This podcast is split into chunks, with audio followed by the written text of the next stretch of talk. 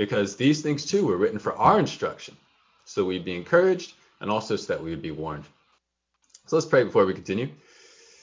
Our great God, we do need you. We need your truth. I pray that you would speak to your people now through your scriptures, even through me. I'm going to be able to explain these things well, and I pray, God, that they would find their necessary application in us. In Jesus' name, amen.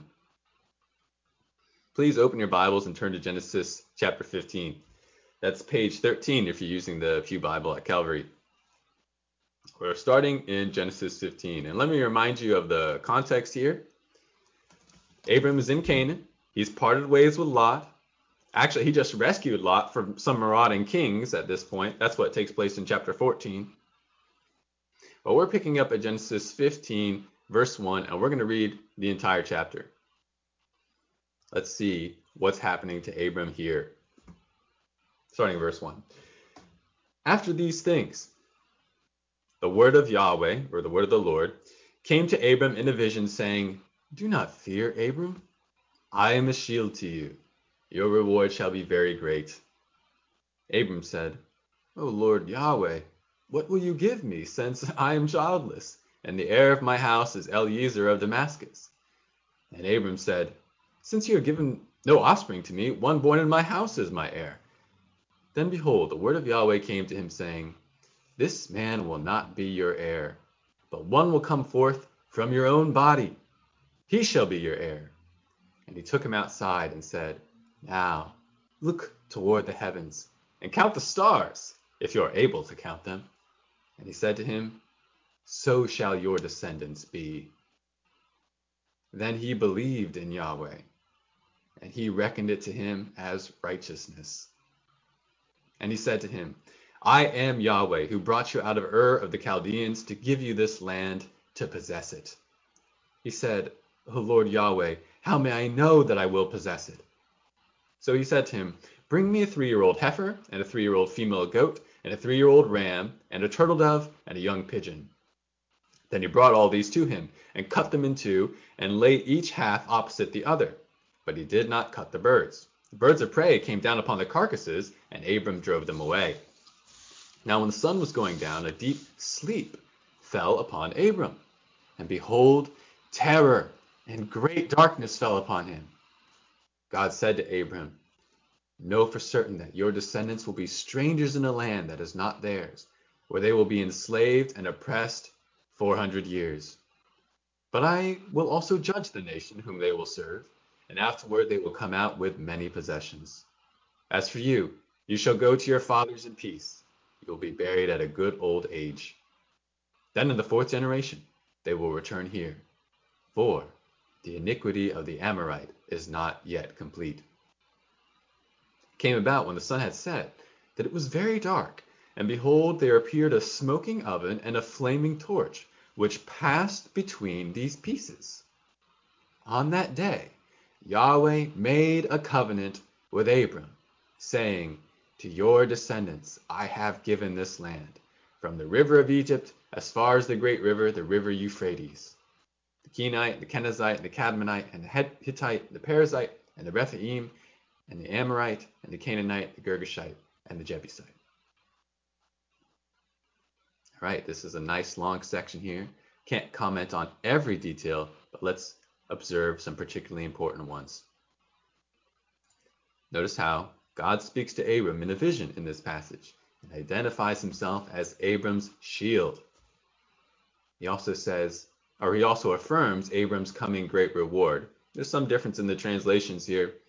New American Standard says, Your reward will be very great.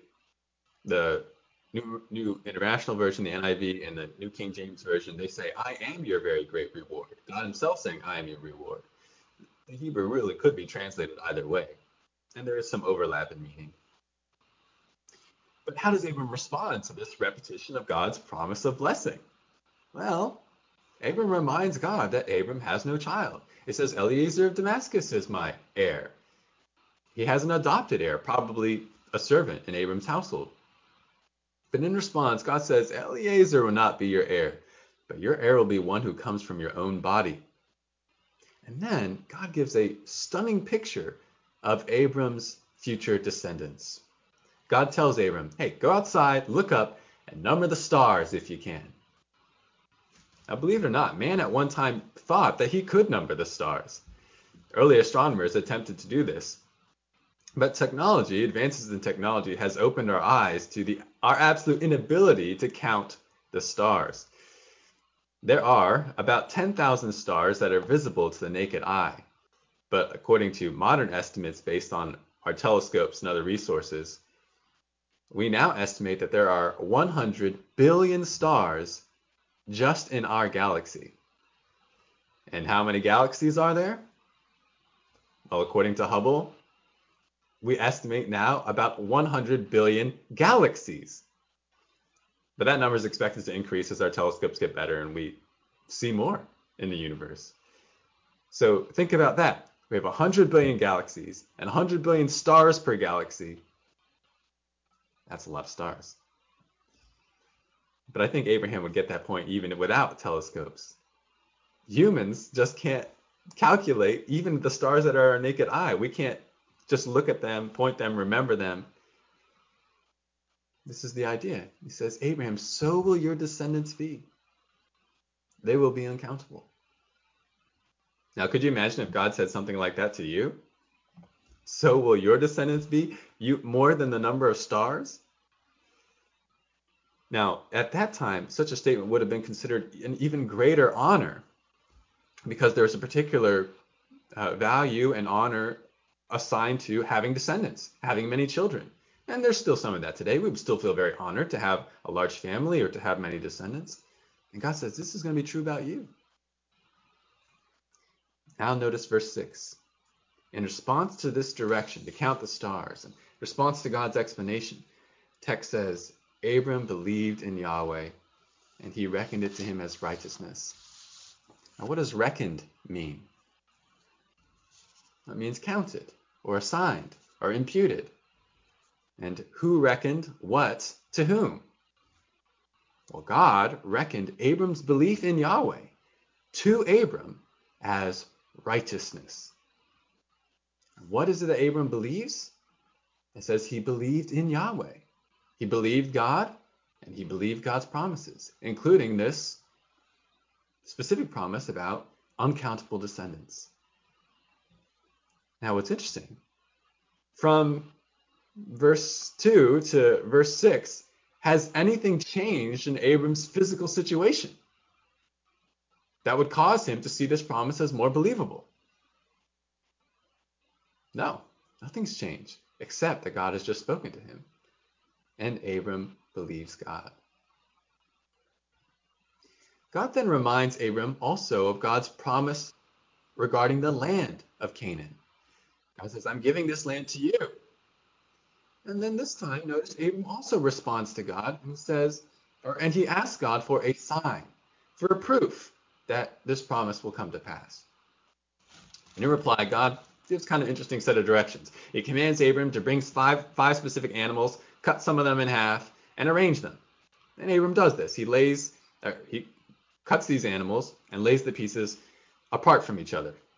Now, I'm sure this would have been a little bit, a little bit of a bloody scene. I mean, you don't just cut animals in half and everything's neat and tidy. This is, it's a little bit, little bit bloody here. So Abram sets the animal pieces apart, and then he waits, and darkness soon falls. And notice what happens when night falls. First, Abram has a nightmare. And in this nightmare, God reveals to him the timing of Abraham's descendants inheriting the land.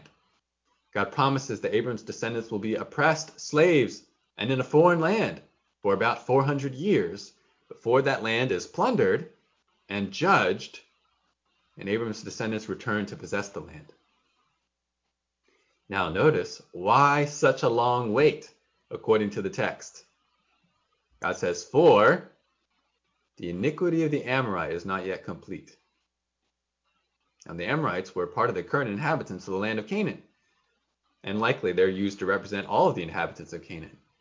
God says there needs to be this time to go by because the iniquity is not yet complete. It's not yet been filled up. It hasn't yet reached the limit. Abram, however, is told that he himself will die in peace at a good old age. So there's this nightmare that Abram experiences and the revelation through it. But second, and perhaps more strangely, a smoking oven and a flaming torch appear, and they pass through the pieces of the cut animals. And notice who does not pass through these cut animals? Abram himself. Now, he's just stuck in sleep. He didn't walk through. And then the final section of this chapter, God tells Abram about the borders of the land that his descendants will be given. It says from the river of Egypt to the Euphrates.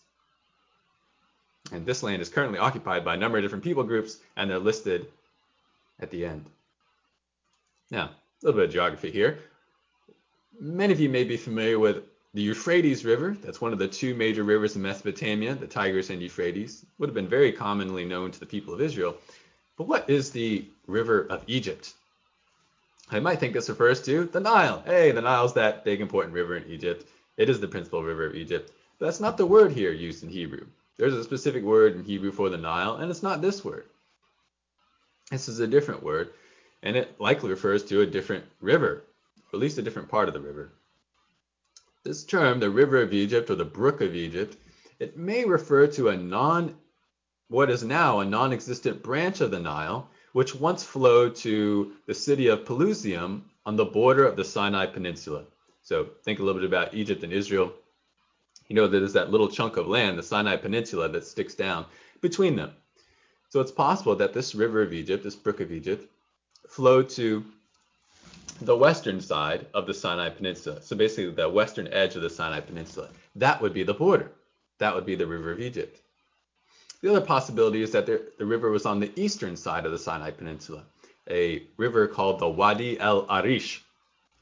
Now, Wadi, if you're not familiar, a wadi is a riverbed that is normally dry, but it flows with water in an area's rainy season.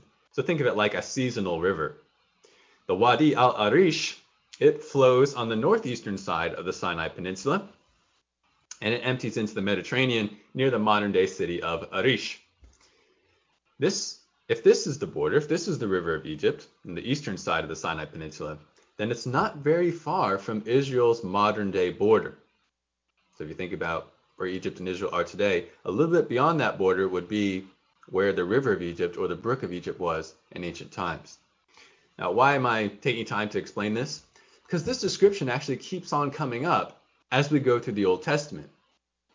Israel, historically, has never occupied the area from the river of Egypt to the Euphrates. Though Solomon in his day did exercise influence over this area, according to 2 Chronicles 9:26. But we will see, or you will see as you stay through the Old Testament, I think it will come up more in class, this description of the brook or the border or the river of Egypt to the Euphrates to refer to the land that God allotted by promise to Abram and his seed. All right, but that does it for observations. Let's move now to interpretation and interpretation questions. Let's start with a, a pretty big one here.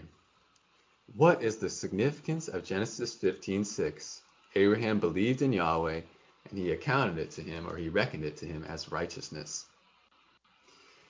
This is very, very key. This verse reveals justification by faith, even in the Old Testament. Justification by faith is a very important concept for us. It's explained very much in the New Testament. But here, because we see this concept displayed, we see that it is consistent with the Old Testament. So far in Genesis, we've been seeing people acting in faith, and we've been see, seeing people demonstrating lives of righteousness before God. But we haven't seen the connection between those things explained to us specifically, or how, how those things interact with someone's righteous standing before God. Here, Moses, by the Spirit of God, very specifically reports how and why Abram was counted righteous by God. Was Abram counted righteous by his works? No, not according to this verse. Was Abram counted righteous by a ritual like circumcision? No, that cannot be because circumcision hasn't even been given to Abram at this point. That comes in Genesis 17. So then by what was Abram counted righteous? Simple faith. Belief in God, belief in God's promises. As I say, this is exactly what the New Testament says about how a person is made righteous before God, how a person is made acceptable, how a person is made justified before God. And you know that this is explained very well in Ephesians chapter 2, verses 8 and 9. Ephesians 2, 8 and 9. By grace you have been saved through faith. And this, not of yourselves, it is a gift of God, so that no one may boast. Salvation is by faith and not by works. And indeed, when trying to demonstrate this concept to New Testament believers, what is it that the New Testament writers often do? They refer back to Abraham. Say, look, it's always been salvation by faith. It's always been righteousness by faith. Because look at Abraham. In fact, let's look at one of the ways the New Testament makes this appeal. Keep your finger in Genesis 15, but turn to the New Testament to the book of Romans, chapter 4. Romans 4.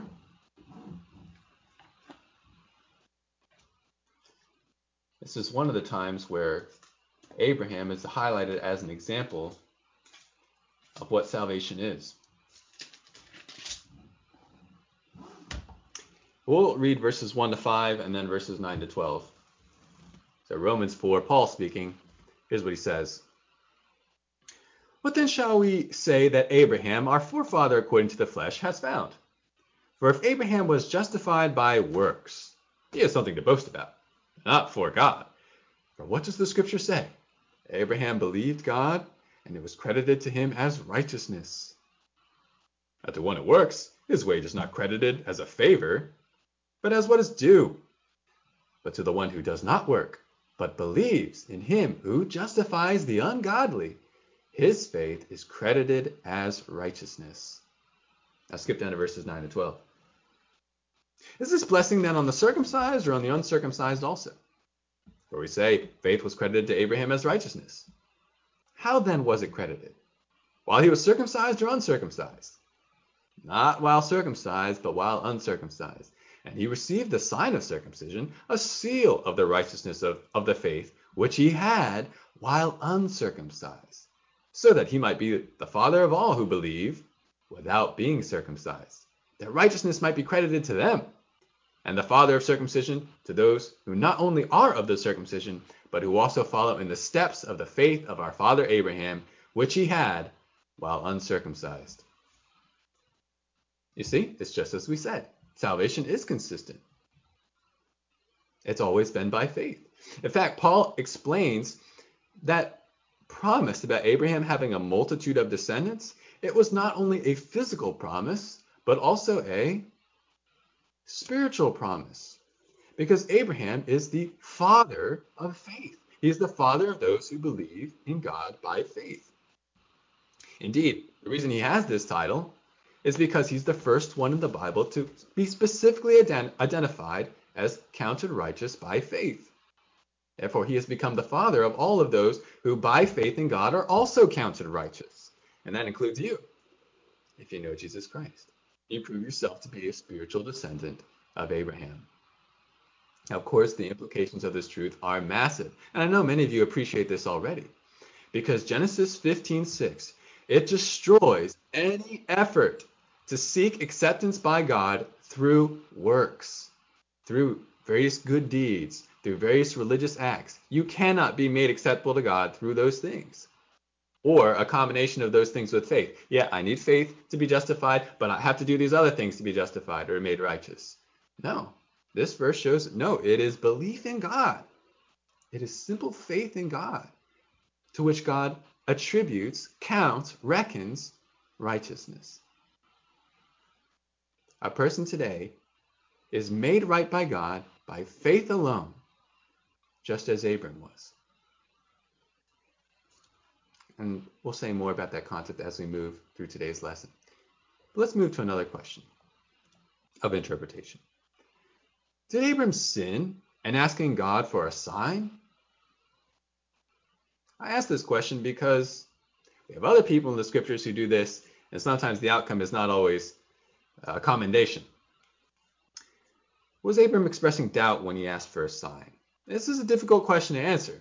You may remember New Testament Christmas narrative, Zacharias, he also asked God for a sign, and he's in a very similar situation. He's an old man, doesn't have a kid.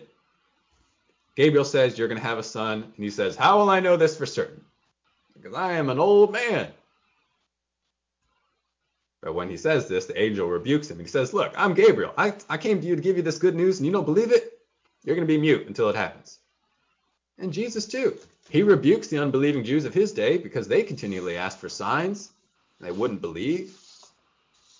On the other hand, Abram asked for a sign, and he's not rebuked here. And others in the scriptures experience a similar accommodation. In fact, in Isaiah 7, another somewhat Christmas related passage, God, through Isaiah, commands the wicked king of Judah, King Ahaz, to ask for a sign. God wants to give you a sign. What kind of sign do you want? He says. Of course, Ahaz demurs and he says, Oh, I won't ask God for a sign. I don't want to test him. But in doing so, he actually tests God. Certainly, God has never is never obligated to give signs or proofs that what he says will come to pass. His word is sufficient. But he often grants a sign. He gives people what they ask for. And why does he do this? Out of compassion, out of kindness, out of a desire to show himself more glorious and to encourage the faith of those who belong to him. And we see God doing just the same thing here for Abraham. He says, You want a sign? I'll give you one. But the sign is somewhat interesting. God has Abram prepare for a certain ritual. What is the point of separating these animals in this bloody manner and this weird thing about the oven and the torch passing through them? What's this all about? Ah, this is the ratification of a covenant. You see, Abram was not confused as to what God was setting up at this time. This is something that he would have been familiar with in his culture. This is a treaty ratification ceremony. Just as two people today might shake hands to indicate their commitment to a common promise, or just as a bride and groom exchange vows and rings today in front of witnesses to show their commitment in marriage, there was a custom at the time of Abram when it came to agreements. Two, two participants would cut animals apart and walk between them. Now, why? Why, why cut animals apart in this gruesome way? Well, it was to symbolize a very serious truth. The covenant participants, by walking through these cut animals, would say, if I don't uphold my part of this agreement, let me be cut in pieces like these animals. I deserve it if I break the promise. You see these bloody cut animals? Let me be like them if I don't keep this promise, if I don't fulfill the terms of this covenant. This is what God is setting up for Abram. According to verse 17, Genesis 15, 17, the God of the universe enters into a treaty, a covenant with Abram. Literally cuts a covenant with Abram. But notice who passes through the animals. God, represented by the oven and torch, he passes through the animals, but Abram doesn't. Abram's incapacitated on the side. He can't pass through the animals. So what is God saying? Well, God says, if I don't uphold the terms of the covenant, let me be accursed. But Abram doesn't have conditions for this covenant. This is unnormal for how a covenant ceremony would be conducted at the time. Only one of the participants passes through, which means God is making a unilateral covenant with Abram. Unilateral meaning one sided. God, by walking through the animals, he affirms that his promises to Abram will come to pass without regard to Abram's performance, without conditions. God is taking the entire responsibility for bringing his promises to pass himself. He says, This covenant, I will make sure it happens. It's all on me. And if I don't do it, let me be accursed. This would be a great encouragement to Abraham, would it not? This is another example of both the abundant compassion of God and also the abundant power of God. And not just to Abraham, but also to inheritors of the Abrahamic covenant. You see, all of those, and we've already discussed this to some extent, all of those who are inheritors of the blessings of Abraham through the Abrahamic covenant, including those believing Jews and believing Gentiles who are in Christ, it is the same for them as it was for Abraham. God does it all. God brings the blessings of the covenant to them all on his own. God doesn't say to Abraham or to us who have become inheritors of the Abrahamic covenant, do this and I will bless you. But don't do this and sorry, you lose it all. You're cursed. No, God says, I'm bringing it all to pass by myself. This is very different than the Mosaic covenant, that covenant given to Israel, where God says, hey, you got, you got terms you've got to uphold. We don't see that here. For the, for the recipients of the Abrahamic covenant, God does it all, and God gets the glory of it all. And those who are the beneficiaries of this covenant, they are to respond to it with, just as Abraham was, with continued trust, with praise and thanksgiving, and obedience to God. Now, it's not a condition, but it is an expected result. So then, does this one-sided nature of the Abrahamic covenant, does it mean that its inheritors are free to sin and disobey God? Well, no, they are not. In fact, we're going to see something very interesting later on. It doesn't come up in this passage, but when we get to Genesis 22 and the sacrifice of Isaac, Abraham's being called to sacrifice Isaac, we're going to see an explanation there of the Abrahamic covenant that sounds like it is conditional. I don't want to give it all away now, but just so that you're not unsettled, I'll preview how these truths work together. And that is, yes, you are expected to be obedient as an inheritor of the Abrahamic covenant, but where does that obedience come from? It comes from God. Your obedience is ordained, it's brought about by God. And thus, he is able to be just and still bless you. It's like what Philippians 2, Philippians 2 verses 12 to 13 says. Philippians 2, 12 to 13, you might be familiar with these verses. Paul says, So then, my beloved, just as you have always obeyed, not as in my presence only, but now much more in my absence, work out your salvation with fear and trembling. For, verse 13, it is God who is at work in you, both to will and to work for his good pleasure. So don't think you're contributing anything to your salvation, to your reception of these blessings. God does it all. Nevertheless, he works in you in such a way that you will believe and you will obey. Not perfectly, of course, but you will follow God and you will continue to become more like him. This was true for Abraham and true for the inheritors of Abraham's promise. This, I think, points us to the purpose of this passage in general.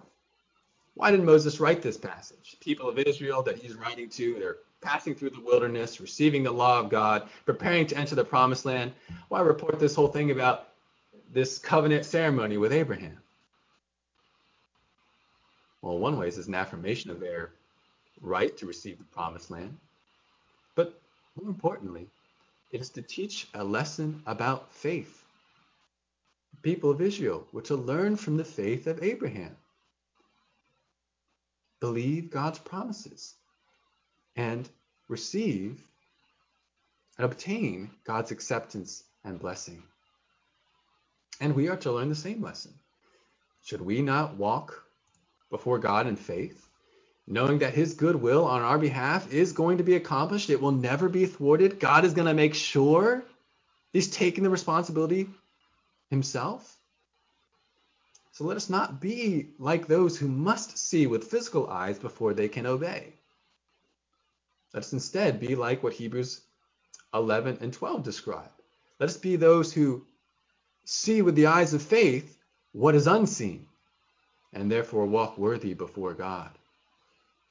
And let us beware of any sort of thinking that begins to put us into a works wages mindset. That somehow we have to work enough, suffer enough, wait long enough, do enough good before we can embrace God's mercy, before or after salvation. Do holiness and good works result from faith? Yes, they do, always. But they do not and they cannot come before faith. There's no waiting period before one can embrace Christ. The banquet of repentance is always open to the broken and contrite. You don't clean yourself up first. You come to God to be cleaned up. He cleans you up. He does it all himself. Therefore, now is the day of salvation. Always. And even after salvation, for those of you who are in Christ, when you sin, don't put yourself in spiritual timeout. Continue to berate yourself. Not think that you can even approach God until you read the Bible a whole lot and pray a whole lot and witness a whole lot so that you can make up for your sin that you did. No, that's not the way it works. Yes, it's natural for us to grieve over sin. That's good and that's worshipful.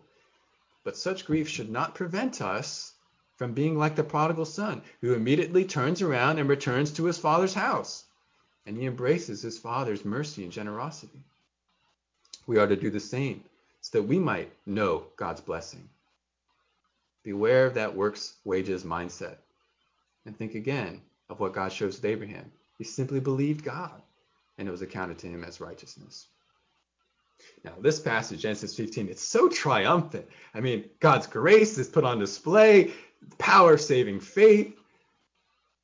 I should mention just briefly the content of his faith is a little bit different than the content of our faith.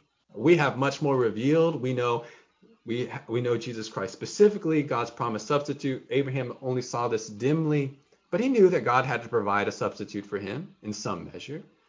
So, in one sense, his faith was the same, even though or the content of his faith was the same, even though ours has the content of ours has been expanded. We know more. Nevertheless, it's the same faith and the same righteousness that comes through faith. But as I say, very triumphant, glorious. What a wonderful encouragement of this passage. And then we get to Genesis 16. Genesis 16 is going to teach us a little bit more about how faith interacts with the nitty gritty of life.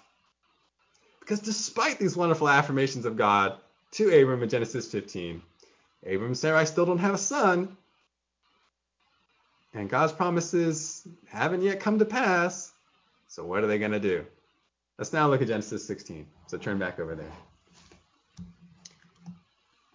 Genesis 16. We're going to read this whole chapter too. It's about 16 verses. So let me get there in my Bible. Genesis 16, 1 to 16.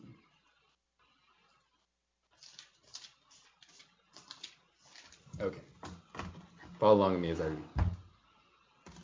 Now Sarai, Abram's wife, had borne him no children. She had an Egyptian maid whose name was Hagar. So Sarai said to Abram, Now behold, Yahweh has prevented me from bearing children. Please go into my maid. Perhaps I will obtain children through her. And Abram listened to the voice of Sarai. After Abram had lived ten years in the land of Canaan, Abram's wife Sarai took Hagar the Egyptian, her maid, and gave her to her husband Abram as his wife. He went into Hagar, and she conceived. And when she saw that she had conceived, her mistress was despised in her sight. And Sarai said to Abram, May the wrong done me be upon you. I gave my maid into your arms, but when she saw that she had conceived, I was despised in her sight. May Yahweh judge between you and me. But Abram said to Sarai, Behold, your maid is in your power. Do to her what is good in your sight. So Sarai treated her harshly, and she fled from her presence. Now the angel of Yahweh found her by a spring of water in the wilderness, by the spring on the way to Shur. He said, Hagar, Sarai's maid, where have you come from, and where are you going? And she said, I am fleeing from the presence of my mistress Sarai. And the angel of Yahweh said to her, Return to your mistress, and submit yourself to her authority. Moreover, the angel of Yahweh said to her, I will greatly multiply your descendants, so that they will be too many to count. Angel of Yahweh said to her further, Behold, you are with child, and you will bear a son, and you shall call his name Ishmael, because Yahweh has given heed to your affliction. He will be a wild donkey of a man. His hand will be against everyone, and everyone's hand will be against him. And he will live to the east of all his brothers. Then she called the name of Yahweh who spoke to her, You are a God who sees. For she said, Have I even remained alive here after seeing him? Therefore the well was called Be'er Lahai Roi. Behold, it is between Kadesh and Bered. So Hagar bore Abram a son, and Abram called the name of his son, whom Hagar bore, Ishmael. Abram was 86 years old when Hagar bore Ishmael to him. What an interesting juxtaposition of passages, right? Let's start with observations here. Notice verse 3 says that at this point, Abram's been in Canaan 10 years, and he still has no son. And how old is Abram at this point? Well, he was 75 when he left Haran, and he's about 85 years old now. So that means he's, he must be about 85 years old now. And how old is Sarai? Well, we learn a little bit later on, Genesis 17, 17, that Sarai is about 10 years younger than Abram. So he's 85, and she is 75. Now, apparently, Sarai was still, or she was known as a beautiful woman, even as she, even as she aged. But do you know any women who have children at age 75? Note Sarai's proposition to Abram. She says, marry and have relations with Hagar, the Egyptian, as a concubine. And Hagar's child will count as Sarai's child. And note her reasoning for this proposal in verse 2. She says, Yahweh has prevented me from bearing children. Perhaps I will obtain children through Hagar. Now, has Yahweh prevented Sarai from having children? Well, up to this point, yes. She hasn't had any. So Sarai thinks, because of this, maybe God means for Abram to obtain children for, from Sarai in a roundabout way using Hagar. By the way, this idea sounds totally crazy to you. In one sense, it is, but it was apparently a well known custom of the day. In those times, a barren wife would often provide another wife or a concubine for her husband to obtain children for her husband, even through the second wife. We're going to see this again in the Old Testament. And we see this outside the Bible archaeologists have uncovered marriage contracts from ancient Mesopotamia in which this same custom is described.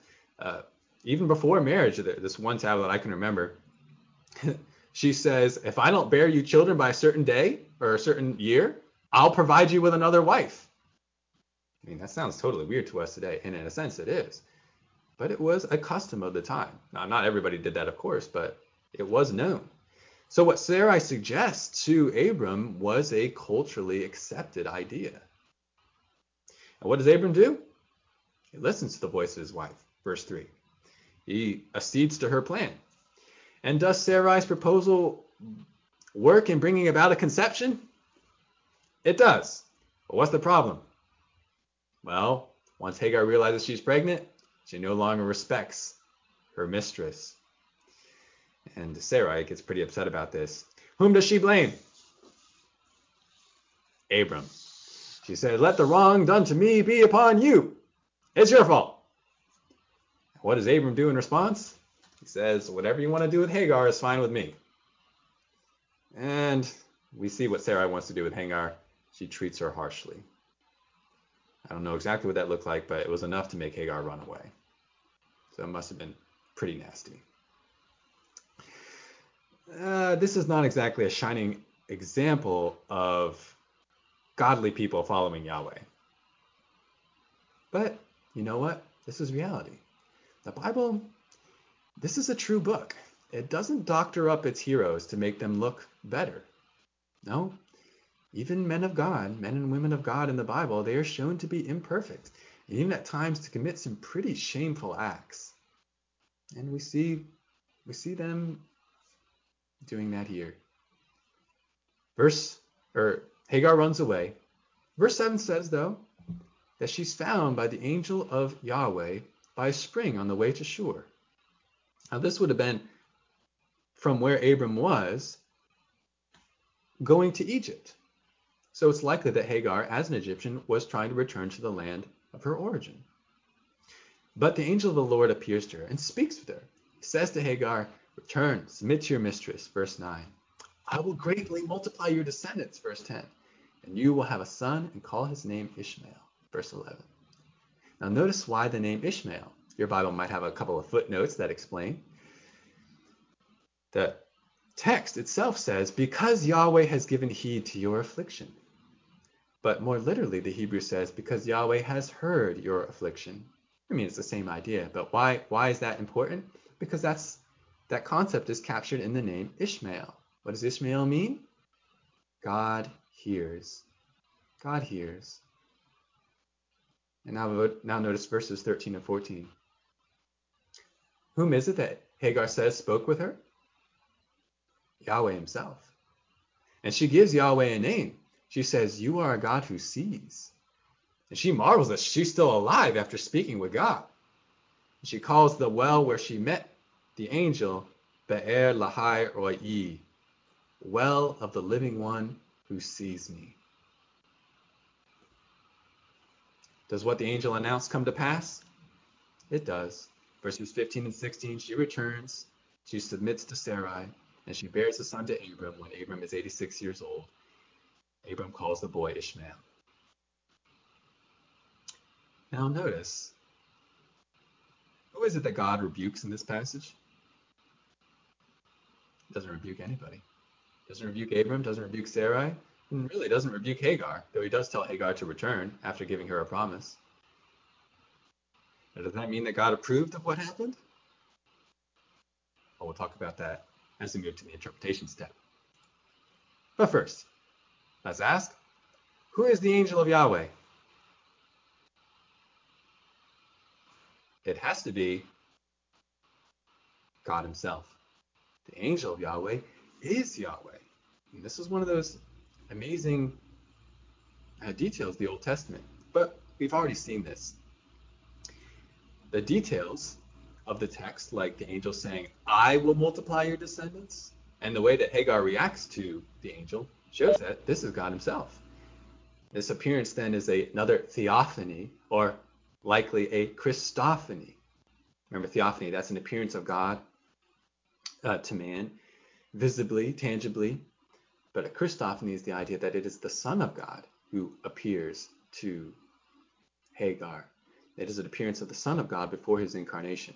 And again, I've argued before, why do we think it's Christophany? Because he's the go-between between God and man. He's the explainer of the Father. And so it makes sense. He's the one who makes himself visible. So this is probably the Son of God speaking to Hagar.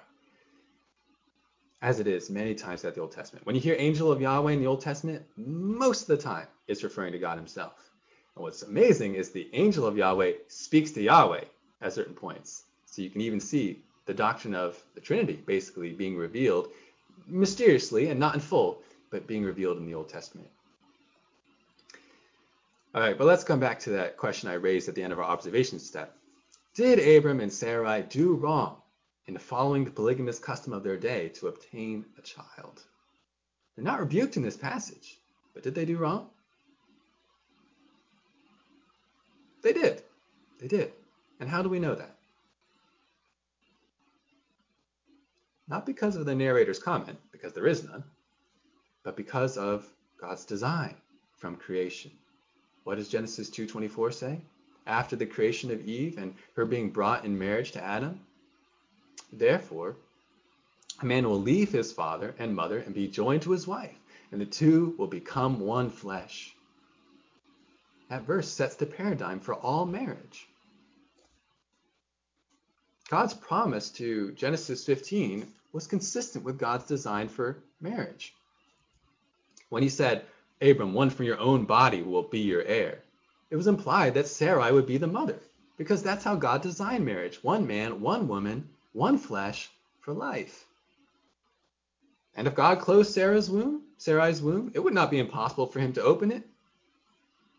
So even though it's not stated explicitly in the text, they did violate God's design. for marriage. And they did wrong in doing this, even though they were seeking to obtain the promise. You know, it's actually kind of interesting. There's some aspects of this passage,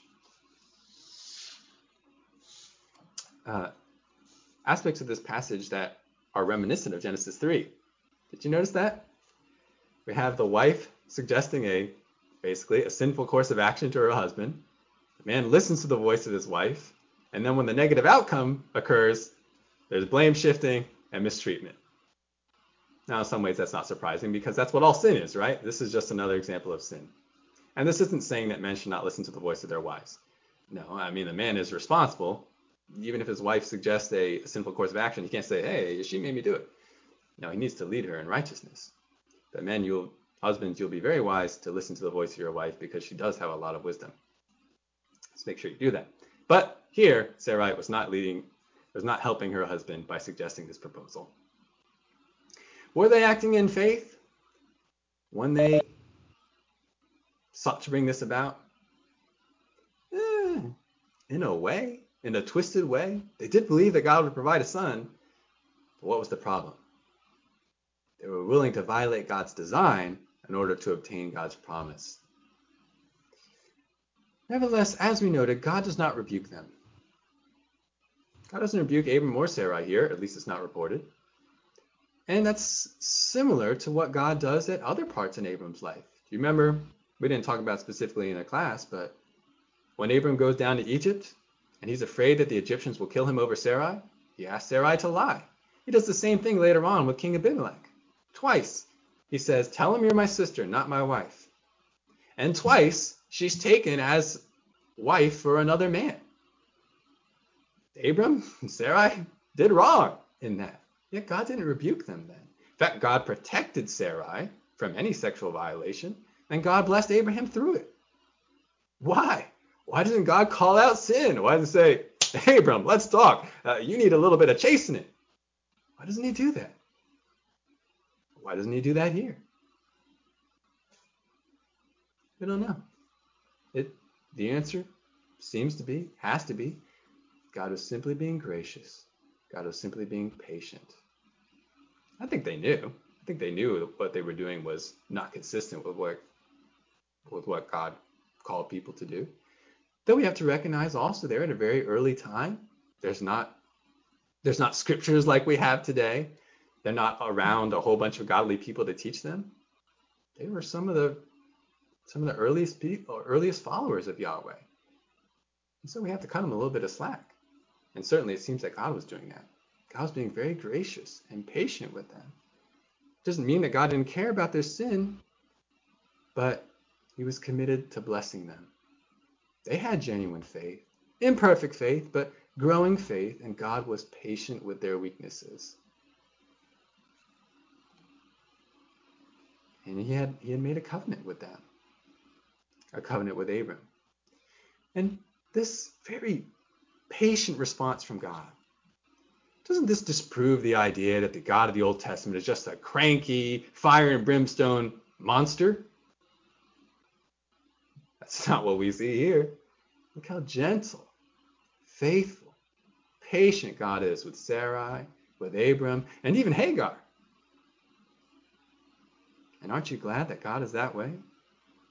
Because he's similarly gracious and patient with you and with your sin. Even you who are spiritual descendants of Abraham. May God's kindness bring us to repentance. May it cause us to follow him more closely. Now, Abram's error here with Hagar, it did not derail God's sovereign plan. God is still going to bring about a son of promise. God will bless Ishmael for Abram's sake, but Ishmael would not be that son of promise. That son of promise was still to come, and it would be from both Abram's body and Sarai's body. But let's note Hagar for a moment. How should Hagar's interaction with God bring us further comfort and encouragement? Well, Hagar learned that God is both a God who hears and sees the affliction of those to whom he has chosen to show favor.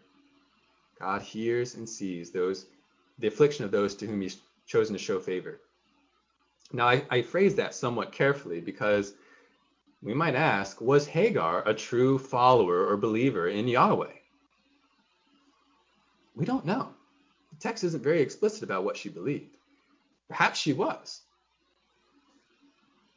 Nevertheless, whatever she believed and ultimately worshiped, God chooses to show favor to her.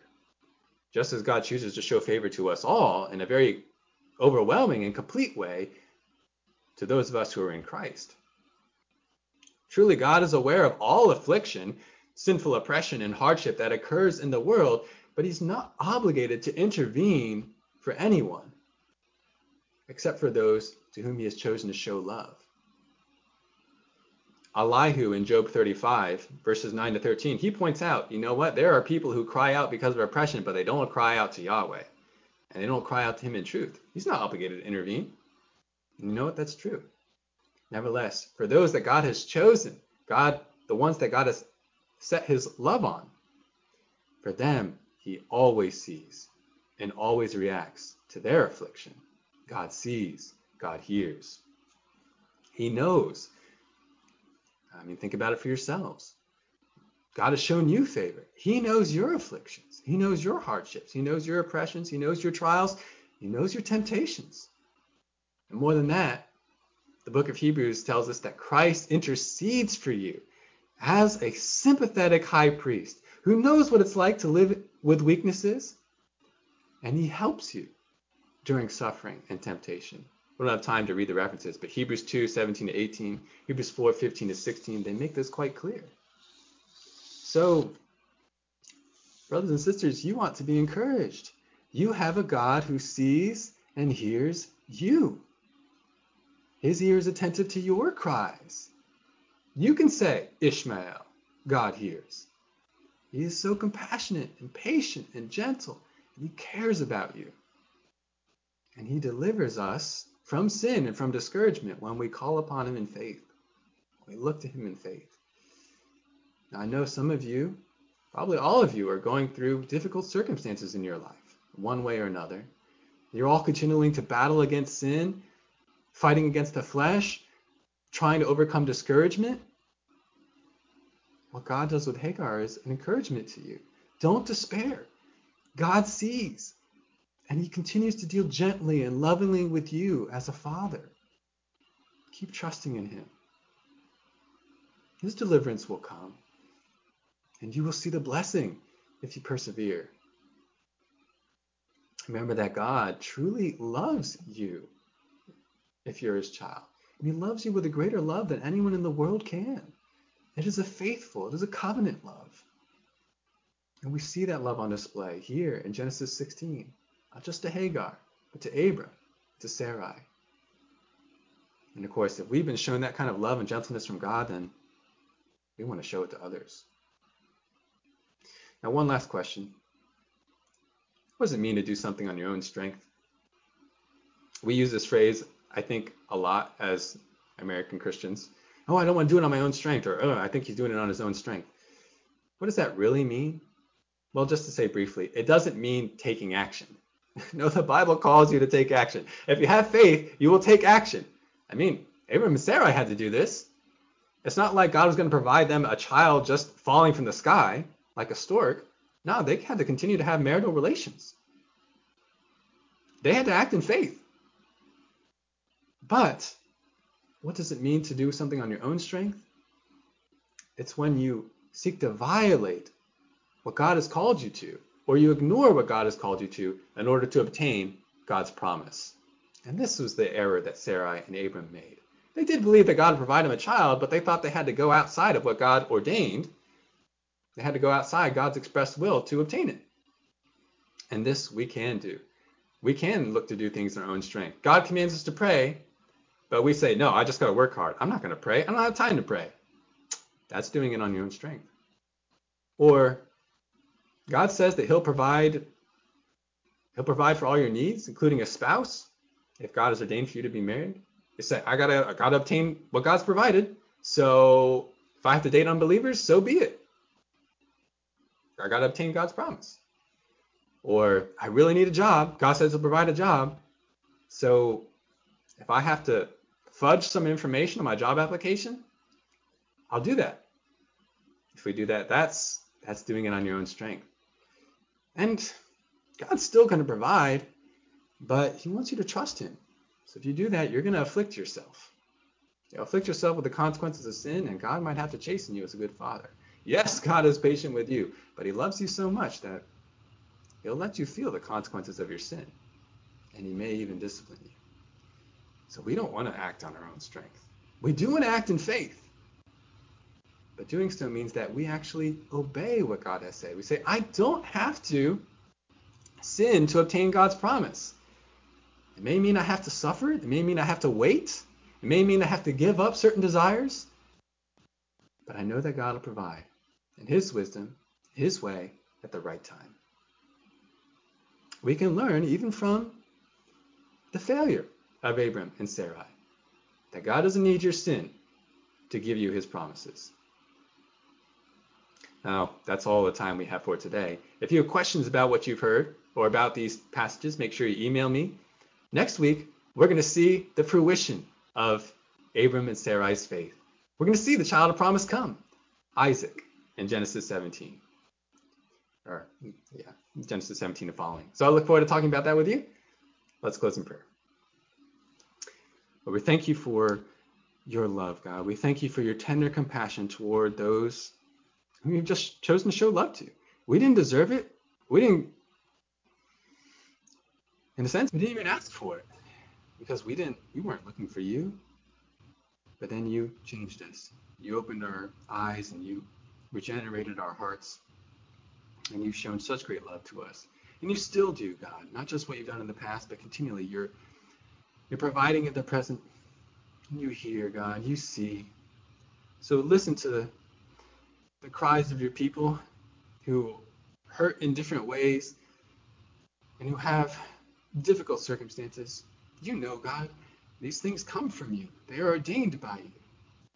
But not so that we will sin, but so that we will exercise faith and obtain the blessing. So, God, I pray that that would be accomplished in your people by your Spirit today.